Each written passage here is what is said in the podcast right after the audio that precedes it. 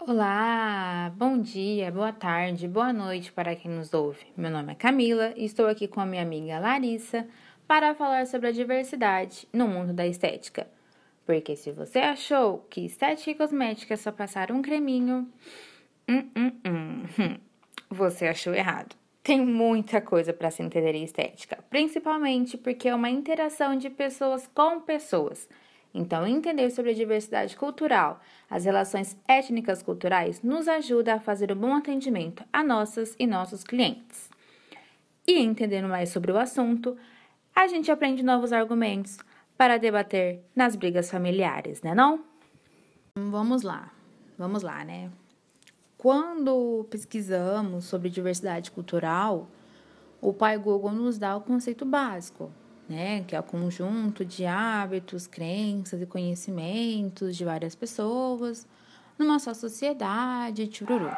Tá, isso todo mundo já viu, todo mundo já sabe, mas quando falamos da diversidade cultural na estética, é mais do que saber, é entender mais de cada pessoa que entra na sua clínica. Porque no Brasil uh, tem gente do mundo todo. É tipo coração de mãe, sempre cabe mais um. Então, uh, uh, temos aí a pele negra, a pele morena, a pele branca, o asiático, o indiano, o haitiano, o muçulmano, o judeu.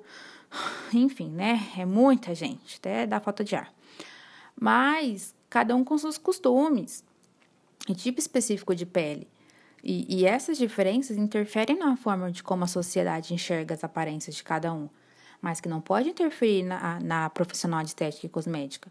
Por isso que é importante ter um estudo sobre a cultura humana, as características e alterações sofridas pela sociedade, para a gente dar o melhor de si, não para só para aquela cliente voltar, mas para aquela pessoa se sentir bem e respeitada durante o atendimento.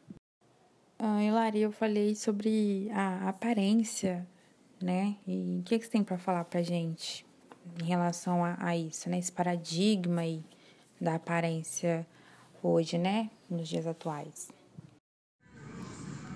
Boa noite, meninas. Tudo bom?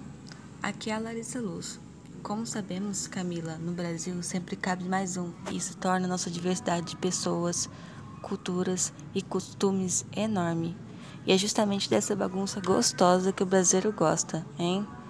E no mundo da estética não seria diferente. Com tantas possibilidades, essas possibilidades aumentam a cada dia, como também a procura pelos procedimentos. E nessa hora que percebemos como a estética influencia na vida das pessoas de forma mundial, seja ela internacional ou nacional. Nós já vamos falar sobre estética, mas primeiro vamos recapitular sobre esse conteúdo que é vasto e diverso. Nossos hábitos culturais receberam elementos e influências de povos indígenas, africanos, portugueses, espanhóis, italianos e japoneses, entre outros, devido à colonização, à imigração e aos povos que já habitavam aqui. São elementos característicos da cultura brasileira, a música popular, a literatura, a culinária, as festas tradicionais nacionais e a religião como elemento cultural. Também sofreu miscigenação, formando o que chamamos de sincretismo religioso. O sincretismo religioso brasileiro reúne elementos do candomblé, do cristianismo e das religiões indígenas, formando uma concepção religiosa plural. Mas, como sabemos, essas não são as únicas formas de influências que temos no Brasil. Algumas são midiáticas, que a gente chama de alienação, a social, que seria causada por grupo ou usuária, a de celebridades ou influenciadoras digitais, marketing e a moda, como sabemos, a moda cria linguagens, muda comportamentos e altera a mais básica é, expressão da sociedade, o modo de se vestir. Por isso, ela ganhou espaço no meio acadêmico e é objeto de pesquisas e transformou uma ciência humana. Então, vamos falar um pouco sobre a como são as coisas atualmente no mundo da estética. Lembrando que a estética está totalmente ligada não somente à pele, mas também à questão física, entre outros aspectos como vestimentas, estilo, comportamento social e alguns mais detalhistas como pequenas alterações que seriam preenchimento labial, cílios, apliques, unhas, sorriso, botox, criolipose, massagem linfática, entre outros. Como sabemos, a estética vem sofrendo muito com a questão do padrão de beleza, e na minha pesquisa, eu encontrei um cirurgião plástico chamado Dr. Ivo. Ele costumava dizer que nunca soube definir o que é o conceito da beleza, mas sempre que a encontrou soube reconhecer. E ele disse: procedimentos estéticos devem ser feitos por questões pessoais e jamais por imposição de terceiros. Autoestima e autoaceitação em primeiro lugar. E ele acrescentou: o conceito estabelecido como um padrão não existe. Até as modelos renomadas passam por retoques de imagem antes de serem capa de revista. Somos um país miscigenado, por isso não existe um único padrão de beleza.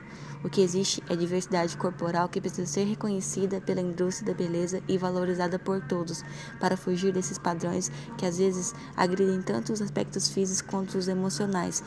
Talvez seja necessário um exercício individual, mudar seus conceitos do que é belo, priorizar seus pontos fortes e jamais esquecer sua identidade visual, além de ter estilo próprio e aceitar sua beleza natural.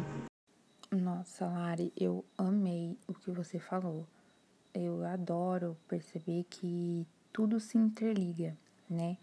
E como você falou, dá para perceber que tudo tem uma ligação entre si, né? Tipo, a, a história do nosso país se coliga com diversos costumes, que tem a ver com diversas raças e assim com diversas peles e que por isso tem que ter um estudo específico para cada tipo, e aí surge uma profissão para cuidar disso, e aí a gente deixa as pessoas satisfeitas com o procedimento.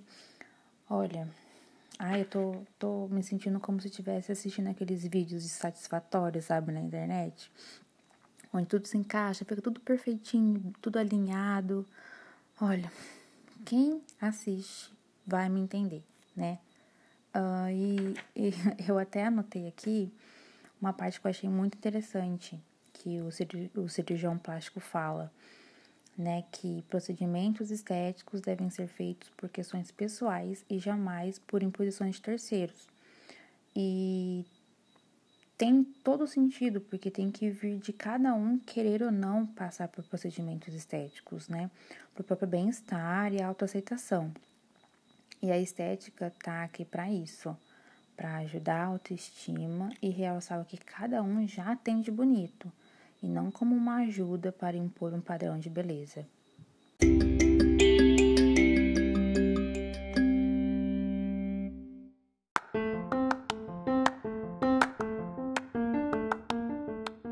E por hoje é só. Nosso podcast vai ficando por aqui. Eu espero muito que vocês tenham gostado e até mais.